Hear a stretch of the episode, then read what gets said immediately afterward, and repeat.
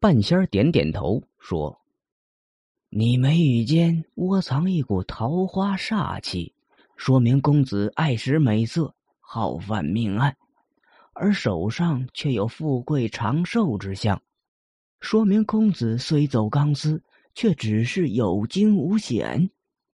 兼之江湖传闻，要想猜公子名号，就不是件难事了。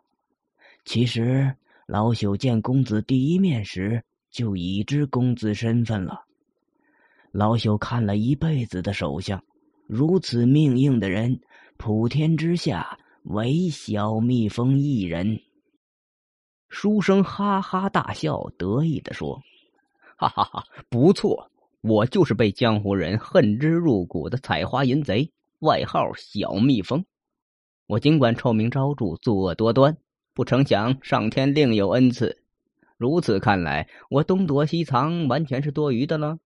从今往后，可以明目张胆的快活了。哈哈哈哈原来一年前，江湖中出了个采花大盗，专门糟蹋良家妇女，先奸后杀。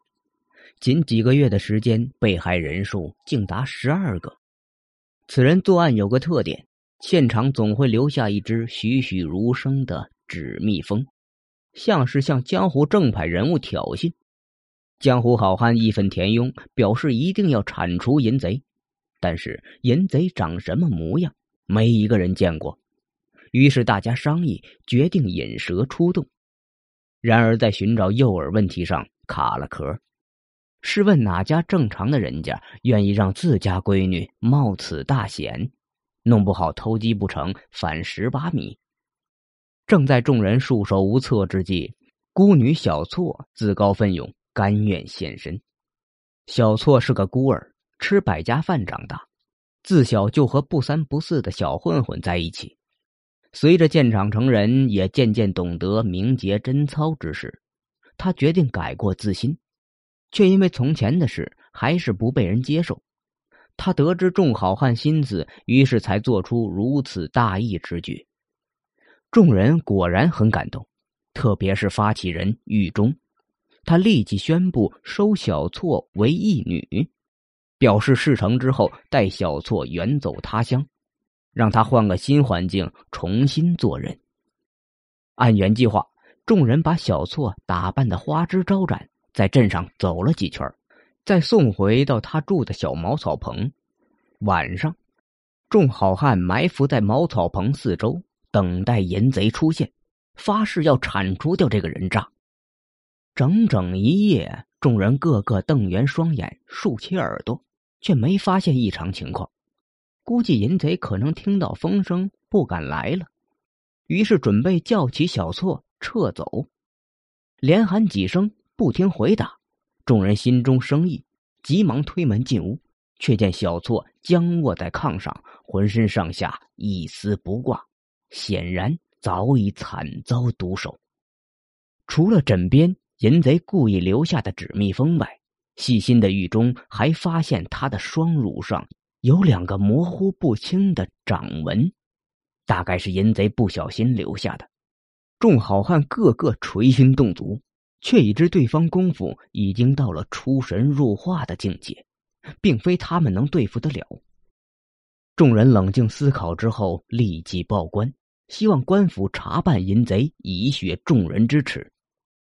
不幸的是，县官不问青红皂白，把众人乱棍打出，说这起命案是众人合谋策划的。淫贼能在众人眼皮子底下把小错奸杀而不被发觉，纯属无稽之谈。奸杀小错一定是刁民自己干的。呃，念受害人平日里行为不检，非良家民女，死不足惜。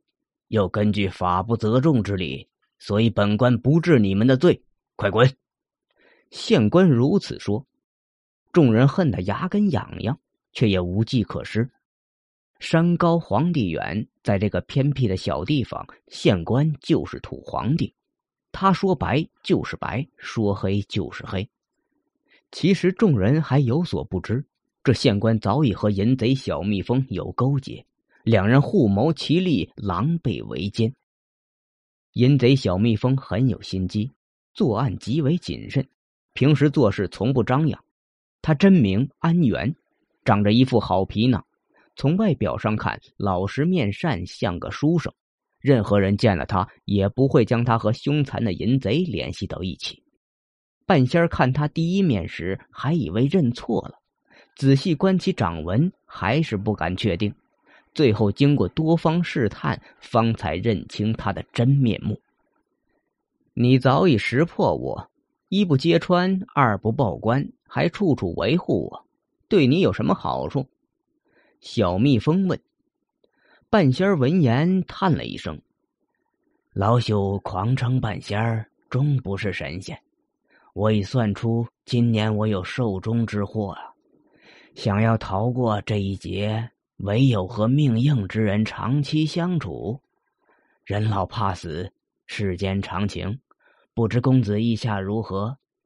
当然，我可以向公子透露玄机，助公子扫平仕途上的障碍。”公子日后一旦飞黄腾达了，什么样的美色没有？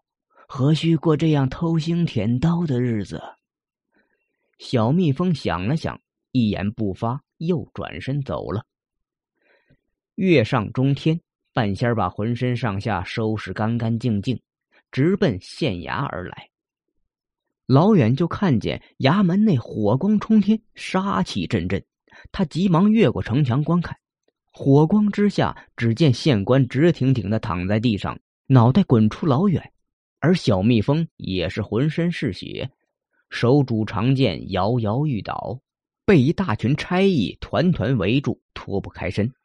他一见到半仙来了，心中大喜，兴奋的大叫：“你说的果然没错，我果然命硬，这块大骨头都被我啃了，不过也挂彩了，伤的不轻，快来帮我！”日后我俩同享富贵，老朽来了。话音刚落，半仙身形已近小蜜蜂，手中长剑同时刺向他的胸膛。小蜜蜂瞪着一双死鱼眼，惊骇的看着他：“你你！”此时的半仙像变了一个人，只见他目光如电，声如洪钟：“我是你奸杀的第十五个女孩的义父，你作恶时在她身上留下了掌纹。”于是我根据这条线索找到了你，没想到吧？小蜜蜂吃力的说：“你一直在骗我。”半仙正色说：“不尽是，你的命确实比别人硬得多，那是因为你的手相确实不同寻常。”小蜜蜂双眼放光，满脸的喜色：“我还是死不了，对吧？”不，半仙打断他的话。你先看你的手吧。小蜜蜂伸出双手，低头一看，不禁大吃一惊。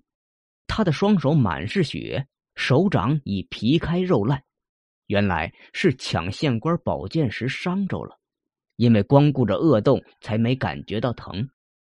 看到此处，他绝望的惨叫一声，瘫倒在地。多行不义必自毙。半仙说完，猛地飞起一脚，把淫贼的尸首踢进火海，然后纵身飘然而去。